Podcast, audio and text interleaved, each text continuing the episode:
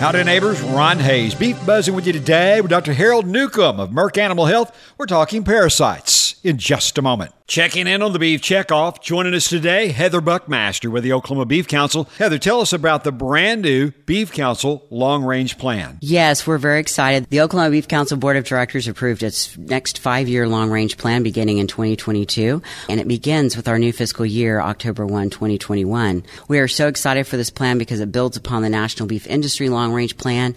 Our mission statement is to strengthen U.S. beef demand while growing U.S. beef exports. We have 3 core strategies as part of this plan for Oklahoma. Core strategy 1 is to grow consumer trust in beef and beef production.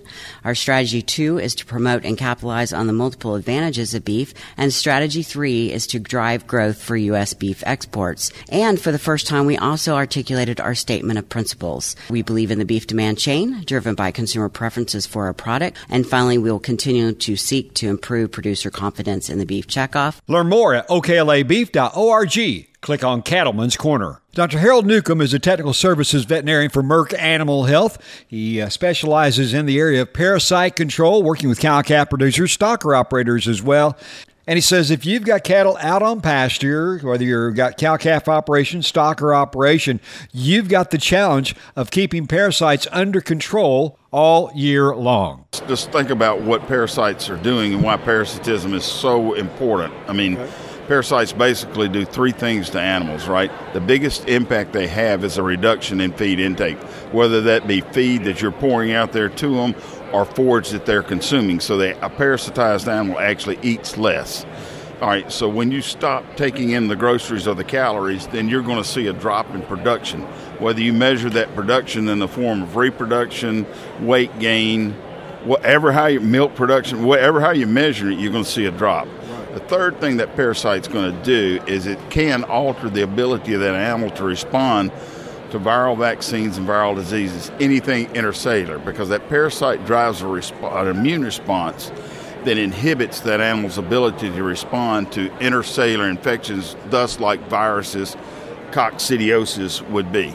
So we know that we have to control the parasites. And if you think about it, I mean, parasites are one thing that animal's facing every day of its life that it's out there grazing. So we have to get parasite control right, and it needs to be really one of the cornerstones of our animal health program. You get parasite control right, and a lot of the other things look good as well. So what's the right strategy? Well, we're coming up, let's do it for the fall, okay? Because we're coming up on a time when producers are going to start preg checking and they're going to want to start deworming. Well, actually, what is the correct time to deworm? If you're preg checking before killing frost and that ambient temperature is staying above like 45, 50 degrees, it's okay to deworm, but you're probably going to have to deworm again probably as you get on out there, say around, for us in this part of the world, around Thanksgiving, Christmas, that time. What you're trying to do is clean those animals out and not let them become reinfected and seed the pasture back down. If you do it too early, they just go back there and graze up and eat up more parasites and start pushing them out and contamination. So it's kind of what we would call strategic deworming, okay?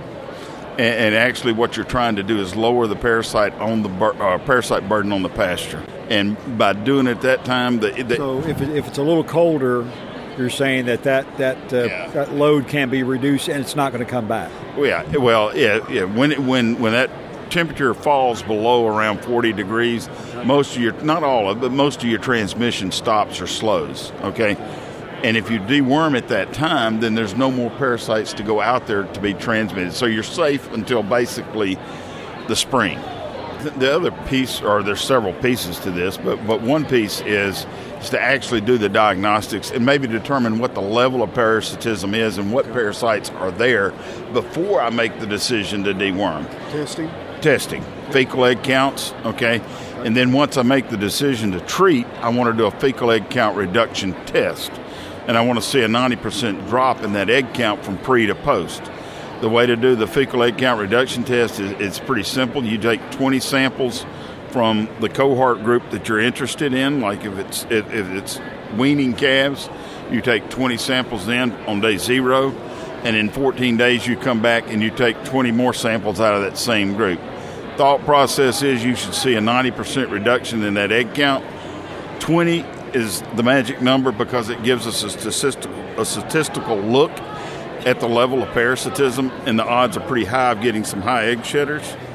14 gives everybody a chance to work, okay, but it should be before we get much reinfestation or turn of those parasites in those younger animals. The importance of parasite control in your beef cattle operation, Dr. Harold Newcomb of Merck Animal Health. You've got the Beef Buzz on Ron. Well, cattle producers, I'm really pleased to tell you about the 37th Labor Day sale of Superior Livestock coming up the 8th and 9th of September. It'll be broadcast live on Dish Network Satellite 997 and on SuperiorClickToBid.com each day at 8 a.m. Central Time. 73,000 head will be offered. For details, go to SuperiorLivestock.com or call Superior Livestock at 800-422-2117. Superior Livestock. And that's your Beef Buzz. Have a good day. I'm Ron Hayes.